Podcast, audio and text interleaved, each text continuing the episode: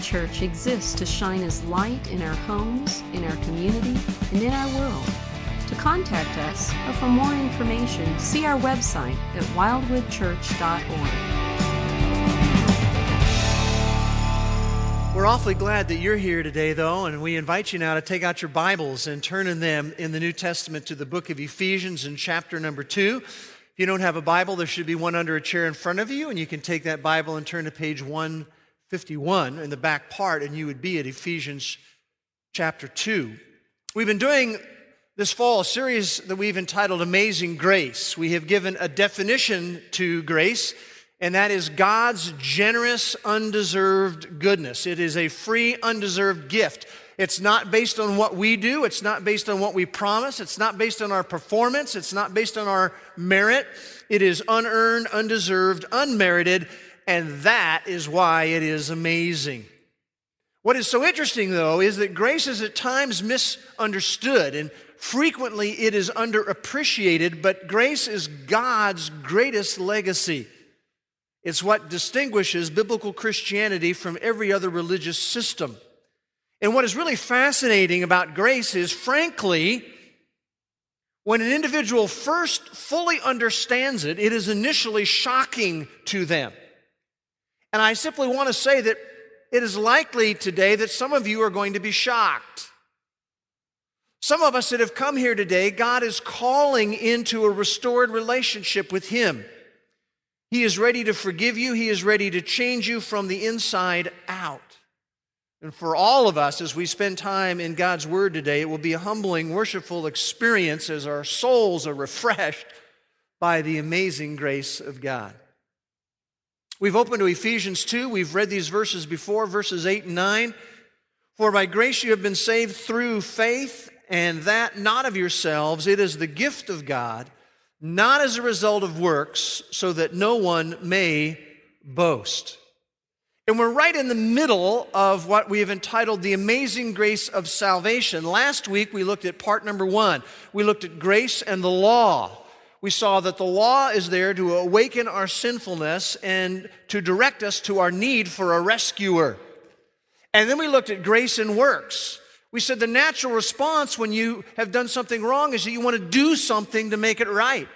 We want to find a way for our good to outweigh our bad, to accumulate enough good deeds to be pleasing to God. But God has ruled on that subject. And we looked at Galatians chapter 2 and verse 16 and repeated several times there a man is not justified by works of the law. It's not by works of the law. It's not by works of the law because by the works of the law, no flesh will be justified. And we ended last time with the question if it's not by works, how is it then?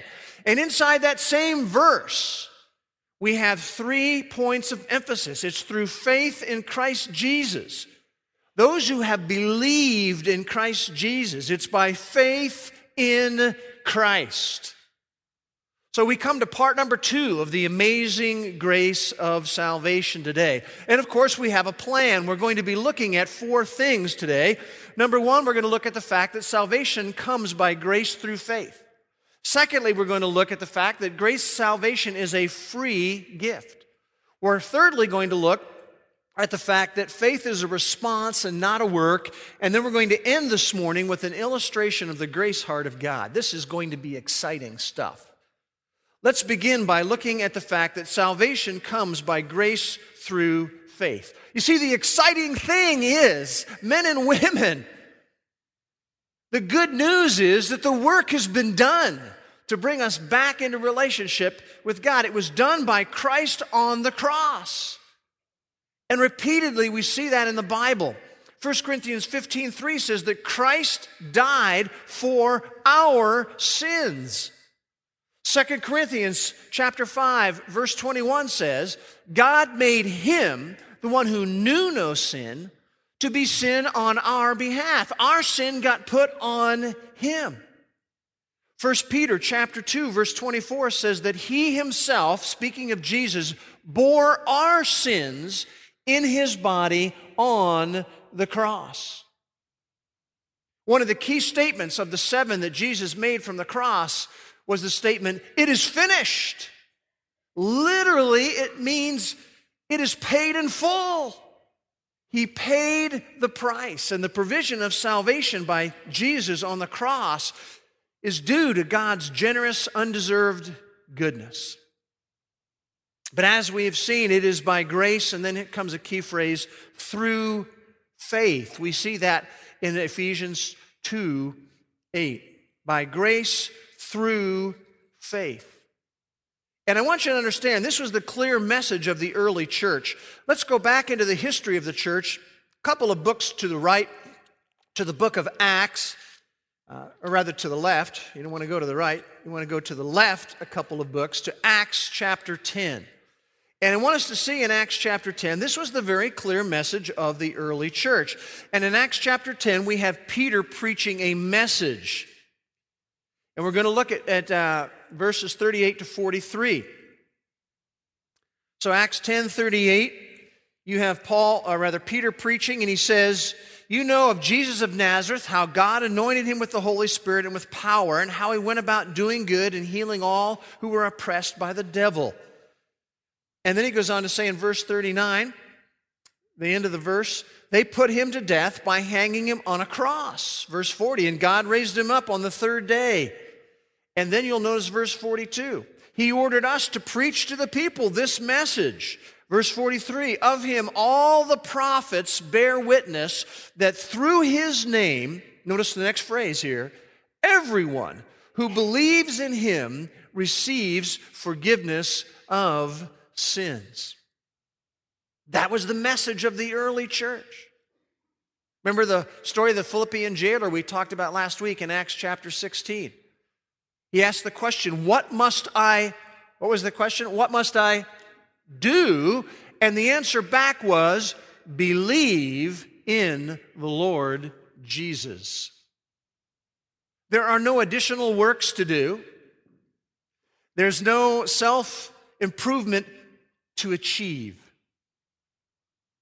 We've talked about John Newton, who was the composer of the, the famous song Amazing Grace. And when Newton got a lot older, and like some of us who are getting older, you begin to have your memory fade. And he was acknowledging that his memory was fading. But he did say this He said, I remember two things that I am a great sinner and that Christ is a great Savior. What is even more amazing is the second thing we want to look at today, and that is that grace salvation is a free gift. Ephesians 2 8 and 9 says it very clearly. For by grace you've been saved through faith, and that not of yourselves. It is the gift of God. And throughout the pages of the New Testament, that is one of the key words gift, gift, gift. It appears over and over again. For example, in Romans chapter 4 and verse 24, it talks about being justified as a gift by his grace. Romans 6 23b talks about the free gift of God is eternal life in Christ Jesus our Lord. You know, a gift can only be a gift if it's free.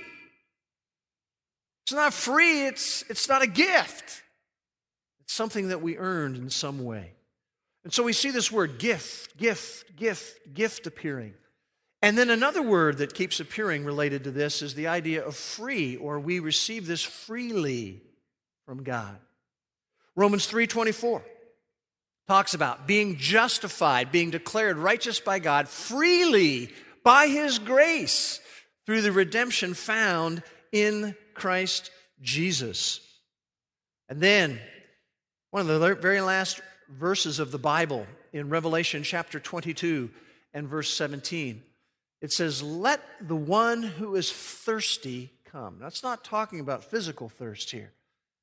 This is talking about the spiritual thirst that we have as human beings. Let the one who is thirsty come. Let the one who wishes take the water of life. And then what's that last phrase? Without cost. Without cost. That's amazing grace. If you would, imagine for a moment that you are destitute, you are a street person. You're living on the street, you don't have a place to stay, you don't have clothes, you have nothing, you have no job, you have no home. All you have are some pennies in your pocket. And you walk past the finest restaurant in town. And so you stop because you really have had nothing to eat of any significance, and you start staring through the window at the various tables and the food that is laid out there, and people are eating these incredibly elegant meals. And you think, if only, if only I could have a meal like that. And yet you, you stand there helpless and hopeless. You know, I can't, I can't go into that kind of a restaurant. I can't experience that kind of an elegant meal. And then you spy the head waiter who's on his way out the door. And you know he's coming to tell you, look, hey, move on. We don't want you standing in front of the window. But with warmth and compassion, he says, I want you to come in. We have prepared the finest entree that we have for you. I want you to come in and I want you to feast on it. And you know, your reaction would be to just reach into your pocket for the few coins that you have. And as you start to do that, he says, No. This meal is on the owner. He spotted you from the window. He's fully aware that you cannot pay the price.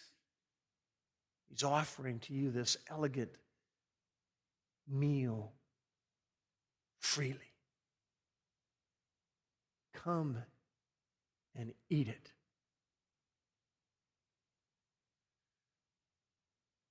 Absolutely thoroughly, through and through, free. See, men and women, that's what God does in salvation. And when many people first realize, it's just shocking to them. You know, the response is surely not. I mean, I, I must need to do something to earn this. And a lot of people, even when it comes to salvation, say, well, I need to add my part, my pennies to his grace. Uh, they begin to get the idea that grace somehow needs some assistance. That, that it's, it's Christ's work, maybe 95%, maybe 96%, maybe 97%, but I need to add in my small percentage, my 5%, my, my 1%. I need to help out a little bit. I need to commit myself to maybe saying a whole bunch of prayers, or I need to engage in some kind of a sacrament. Maybe it's baptism, maybe it's penance, maybe it's being confirmed. But here's the problem with that thinking that so many people have. When you add even some small percentage of works to grace, a spiritual chemical reaction takes place that negates grace altogether fully voids it. I've got to show you the passage. We've referred to it previously. Turn to your left several books again to the book of Romans, chapter 11. Romans, chapter 11. And verse 6. I want you to see this. In fact, if you haven't marked this verse in your Bible, you need to do it. It is vitally critical to understand. Romans 11, 6.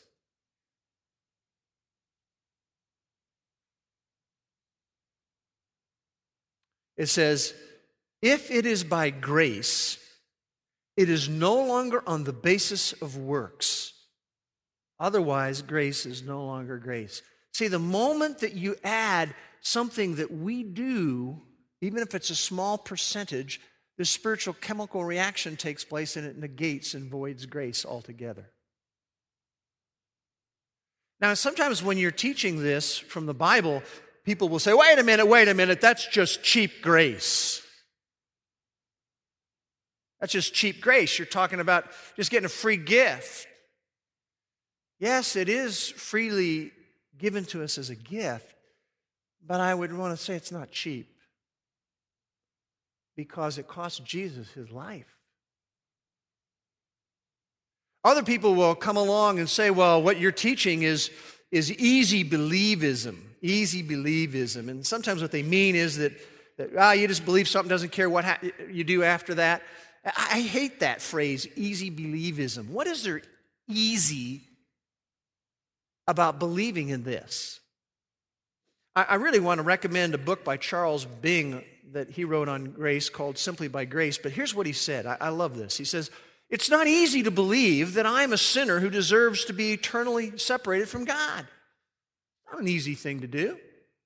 It's not easy to believe that I can do nothing to save myself from eternal condemnation. It's not easy to believe that God became a man, lived the perfect life, was killed anyway, and then rose from the dead. It's not easy to believe that a life given 2,000 years ago will provide a payment for my sins today. And he goes on to say, It's not easy to believe that God loves me so much and is so generous that he will give me eternal life as a free gift. And I might add, it's not easy to place your total trust for your eternal destiny in someone you've never seen physically. Not easy to do that. Remember what Jesus said to his disciple Thomas, who is known as Thomas the Doubter? He said to Thomas, You have seen and have believed. Blessed are those who do not see me, yet believe anyway. Grace is God's greatest legacy.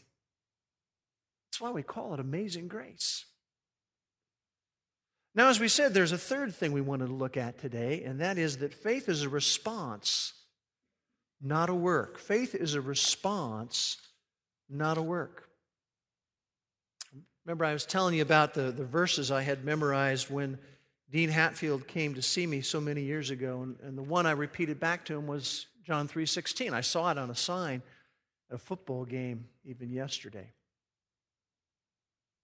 God so loved the world that he gave his only unique Son, that whoever believes in him should not perish but have eternal life. Now, when the Bible talks about faith and it talks about believing, it's more than some sort of a casual belief about. I'd had sort of a casual belief about Jesus when I was even younger. What it really means is, is that we trust in something, that we entrust ourselves to something. That's what believing in Him means. It means that I choose not to trust in my good deeds, my add ons to grace, but what I choose to do is to trust in and rest in the work of Jesus Christ on the cross that I choose to believe in and to trust in and entrust myself to God's gift of unmerited favor when He died for me and He earned salvation. See, faith is not a work. It's not a work. And it's something though that works with grace. Romans 4:16, a great a great verse on this says, For this reason it is by faith, in order that, here comes the key phrase, it may be in accord with grace. Because again, if you take a work and you add it to grace, what does Romans 11 6 say? You void the whole thing out. Faith is not a work, it's just a response of trust in something. And our faith in Jesus Christ keeps grace grace. So very important to understand all of that. And I'll tell you, that's, that's some amazing stuff we've looked at already. We could just go home right now and we'd be going, God is amazing. God is totally amazing. But there's a fourth thing that I wanted to do today, and that was an illustration of the grace heart of God just to put some flesh on this for us. And I was thinking, you know, if we were going to illustrate the grace heart of God, there's a number of different ways that we could illustrate the grace heart of God. Uh, we could look at the story of, of David. David and Bathsheba and Uriah and from 2 Samuel chapters 11 and 12 and just think about the grace heart of God with David and the things that he did and how God still chose to use him and to make him king over Israel and the very line of the Messiah who would come one day. I was thinking if we're going to do an illustration of the grace heart of God, we could choose the Samaritan woman from the Gospel of John, chapter number four. You remember the woman who had been through five husbands and was living with a sixth man? The kind of person that most people would have just sort of pushed aside. And Jesus doesn't do that. And he talks with her about giving her living water, and she, in her heart, chooses to drink that water. That'd be a great illustration of the grace heart of God. Or we could, to maybe take the life of Saul and Paul, which he later became.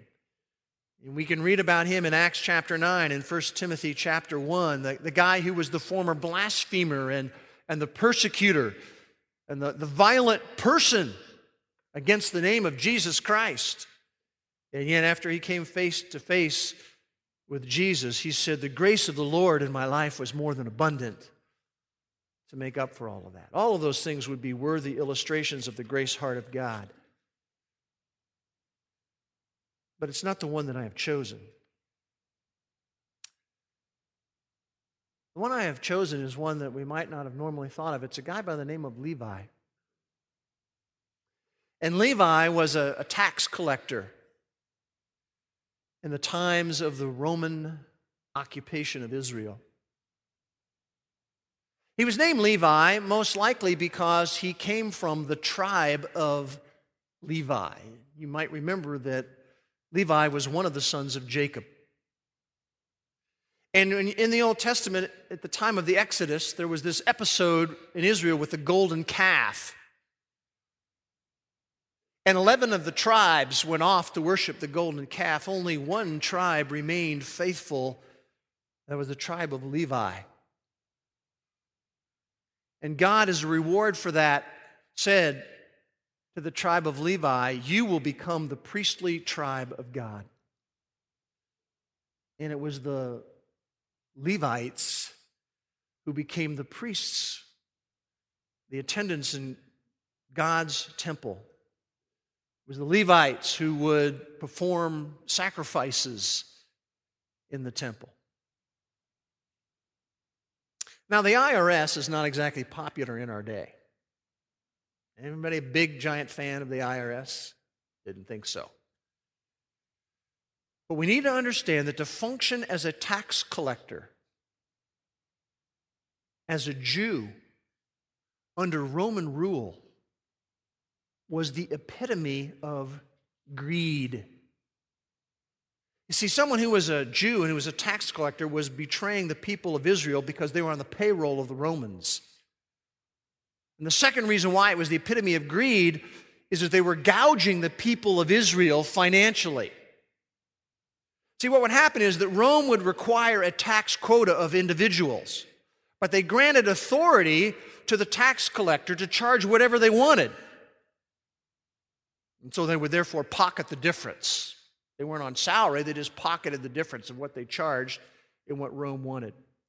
And so, what a tax collector would do in that day is they would, would push to maximize their profit as much as they could, but they would stop short of totally just angering people so that they'd end up with a knife in their back in a dark corner somewhere. They didn't want to go that far.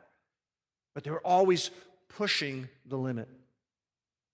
Another thing about tax collectors in the day is that most frequently, in order to become one, you had to buy the office from a predecessor who was retiring.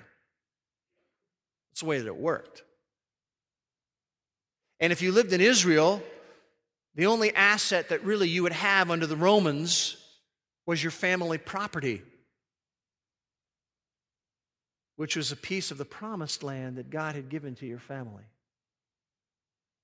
So, in order to become a tax collector, you would take that piece of the promised land that cash it out, and you could buy your way into the office of being a tax collector. See, tax collectors were triple traitors. They betrayed the people, they betrayed their heritage, and they betrayed their God. For any Jew to be a tax collector was a bad thing. But for there to be a tax collector from the tribe of Levi, a Levite, is incredibly appalling. And I have no doubt that Levi got the message. Levi knew how others felt. He'd heard their snide comments. He'd had those twinges of guilt every time he was making his collections. I imagine that he likely rationalized it all. He probably said things like, Well, God has no interest in me. I, I certainly have nothing to offer him in terms of good works. Might as well sell out to be wealthy, to eat, drink, and be merry. I want you to turn to the Gospel of Mark, chapter number two. Because in a city called Capernaum, Levi, the tax collector, crosses paths with Jesus. We won't take time to read it, but in chapter 2, verses 1 to 12, you have the story of Jesus healing the paralytic. You can read that account through. They bring this paralytic to Jesus and they want to see if he would be healed. First thing Jesus does, he says to the paralytic, Your sins are forgiven.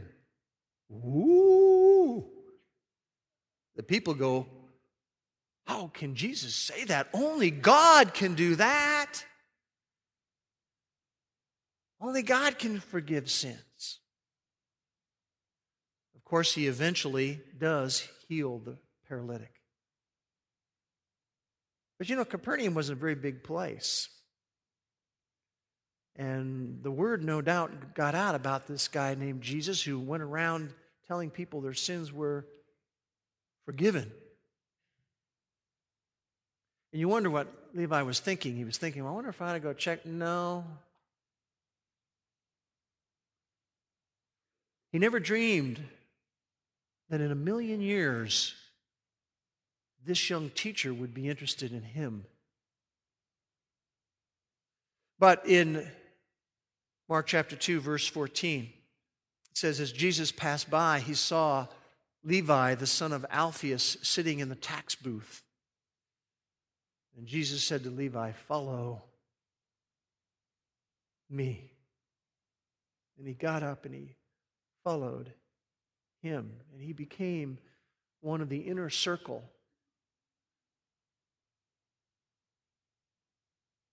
Why did Jesus do that? Because of the amazing grace of God, his generous, undeserved goodness. Of course, you know the story is that he changed his name to Matthew. And he was one that many had said of him, he's unredeemable. But God's grace transformed his life. And he became privileged to write what is the first gospel in our Bible, the Gospel of Matthew. I want you to turn to the Gospel of Matthew with me, chapter number one. Levi was was marked forever by the grace heart of God. He never got over it. In fact, it gave him a unique, from all of those disciples, somewhat of a unique view of the grace of God. And in Matthew 1, we have the, the genealogy of Jesus. If you know anything about the whole thrust of the Gospel of Matthew, it's, it's really an argument for the fact that Jesus indeed was the Jewish Messiah that had been promised. And part of the reason for uh, the genealogy here is to verify Jesus' pedigree as Messiah. And you'll, you'll know that he, he traces his pedigree all the way back to Abraham. And as a normal thing, when you did a genealogy, you would trace you know, the Father and then the Son and so forth. In fact, if you go to the, the parallel genealogy in Luke chapter 3, you'll see that's exactly what happens there. But what's fascinating to me are the addendums that are added here in the genealogy by Levi or Matthew. See, he just had an eye for the grace of God. And even in giving a genealogy, you see, he had to insert some things about the amazing grace of God. You'll notice it starts off with a record of the genealogy of Jesus, the Messiah, the son of David, the son of Abraham. But I want you to see what he says in verse 3, or rather, verse 2. He says, Abraham was the father of Isaac, and Isaac the father of Jacob, and Jacob the father of Judah, and then he adds, and his brothers. Oh, we were there not long ago. He's reminding everyone of the evil, greedy plot that was led by Judah, that greedy schemer. And yet, here you are in the genealogy of the Messiah. He's saying God's grace was at work. God's grace was greater than the things that Judah and his brothers did. And then in verse 3, it says Judah was the father of Perez and Zerah by Tamar. Remember that part of the story? Why does he bring that up? It's a reminder of God's grace. You remember the deception and the abandonment that had happened between Judah and Tamar, and how she had seduced him and she became pregnant as an unmarried woman. Both of them being manipulators and deceivers, yet God's grace was at work. God's grace is greater than all of those things. In verse 5, it says Salmon was the father of Boaz by Rahab. Why does he throw that in there? He's reminding us of the story that occurred at Jericho. You remember that Rahab was a non Jewish person, she was a prostitute. Yet she ends up in the messianic line. You see, God's grace was at work even in that situation. His grace was greater than the blotches in her life. Verse 5 Boaz was the father of Obed by Ruth. See, it's not every wife that's being mentioned here, it's isolated ones. You remember Ruth, she had been an idol worshiping Moabite who'd experienced a tragic widowhood in her life. But God's grace was at work, God's grace was greater than her background. Look at verse 6. Jesse was the father of David the king, and David was the father of Solomon by Bathsheba, who had been the wife of Uriah. Good gracious, what is that doing in here? You remember the story of the startling beauty and the shocking scandal and the fatal cover up that followed, and how David was an adulterer and a murderer. Remember, mercy means that God withholds what we deserve to receive. Grace means we receive what we do not deserve. God's grace was at work, and God's grace was greater. Then in verse 11, it says Josiah became the father of Jeconiah and his brothers at the time of the deportation to Babylon. Jeconiah is also known as Jehoiachin he was a wicked king in the history of Israel. And due to his rebellion, he led the nation into an era of darkness. And he was rebellious and he misguided those he'd been called to lead, but God's grace was at work. God's grace was greater than all those things. You see, God takes flawed people and he changes them, and Levi understood that. Matthew understood that. And he will use them. Grace is never earned,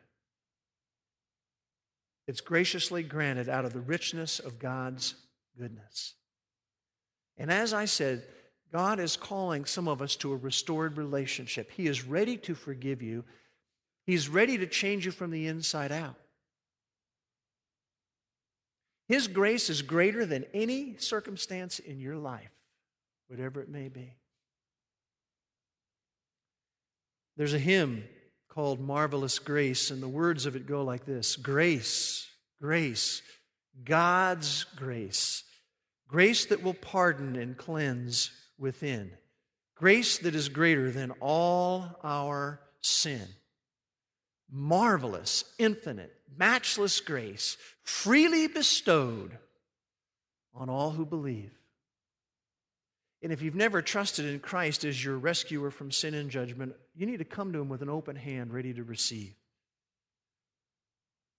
It's not about what you've achieved, it's about what you have received. Bow with me in prayer, if you would. Father, we want to especially pray for any who may be listening today and hearing us today who don't know you personally. Maybe thought there was no hope for someone like them, or the things that have happened in their life, grace couldn't overcome it. May they realize that it can, and that Jesus died for them, and Jesus rose again for them, and that He offers a free gift of salvation if we will just simply trust in it, rest in it, count on it.